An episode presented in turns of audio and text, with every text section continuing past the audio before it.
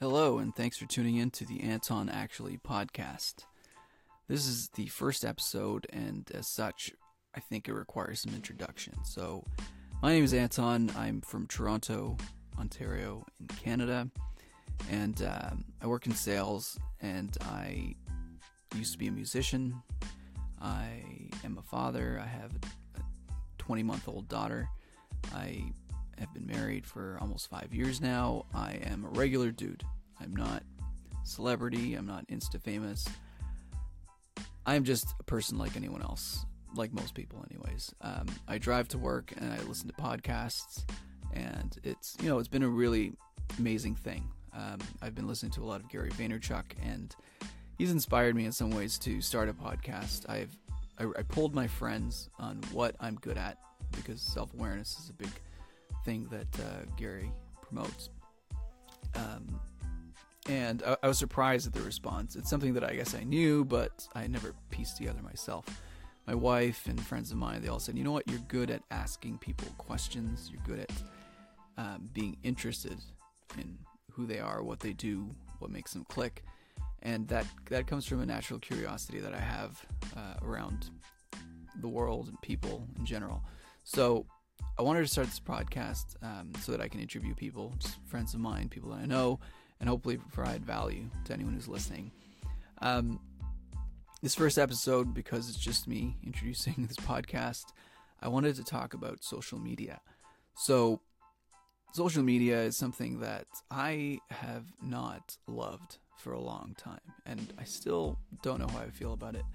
Um, when I was in a band, I used to promote our band on social media. I used to create events, etc., on Facebook.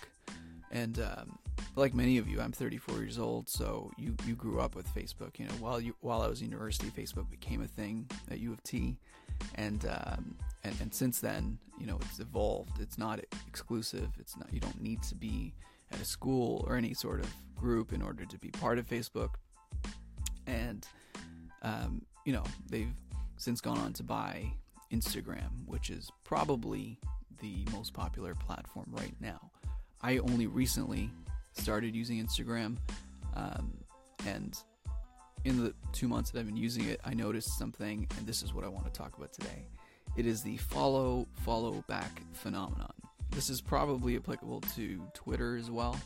Really, anything that is meant to or can be a public profile.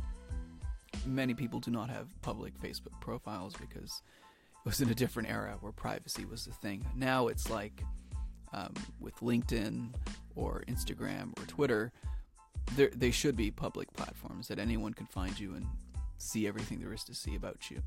Um, in in this era of public profiles, um, people are trying to expand their audience, and one tried, tested, and true way is to follow a lot of people and hope they follow you back. This I think started with Twitter, but it is still a thing now with Instagram.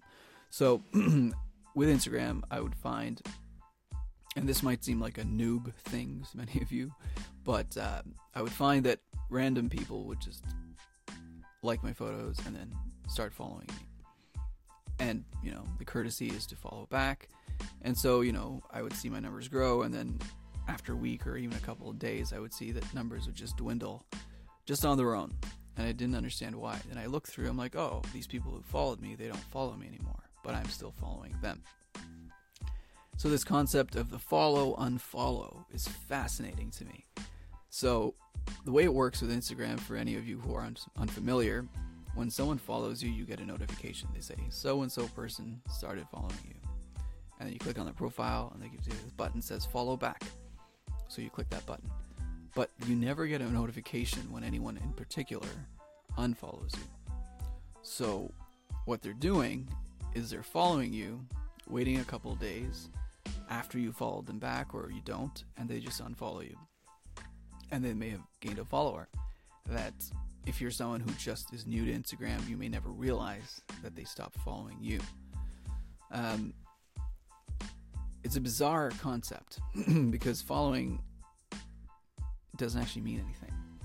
What they're hoping is that you look at their content, like it enough that you enjoy it and you don't care that they don't follow you. They don't reciprocate that gesture.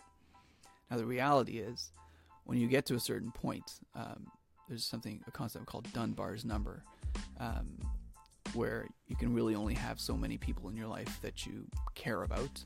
Um, and he put that number at about 150.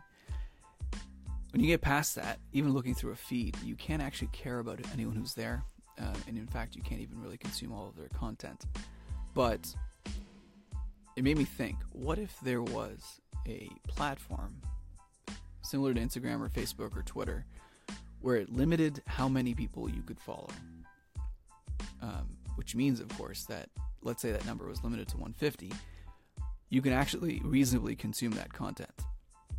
You wouldn't need to, you know, filter through who you're looking at or not even look at your feed at all and only just post content and hope that people listen to you.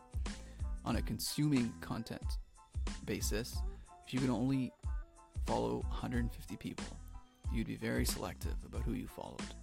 And you would see a trend while everyone can only follow 150, there are some people that are being followed by 1,000, 2,000, 5,000, 10,000. It would never be a crazy number because of the fact that there was this limitation of 150. Um, but it would really give you a very clear indication of who had attention, who was capturing people's attention. When you can only follow 150 people and people are being selective about who they follow, that's when it really matters. So I would love to hear ideas, thoughts um, from anyone who's listening on what they think of this concept, why it makes sense, why it doesn't make sense, or why they think that um, Instagram is great. Because um, I'm not convinced. You know, it, it seems to me like it's a lot of people who are trying to get attention without ever giving attention. Let me know I would love to have you on this show, and I look forward to speaking with you. Thanks.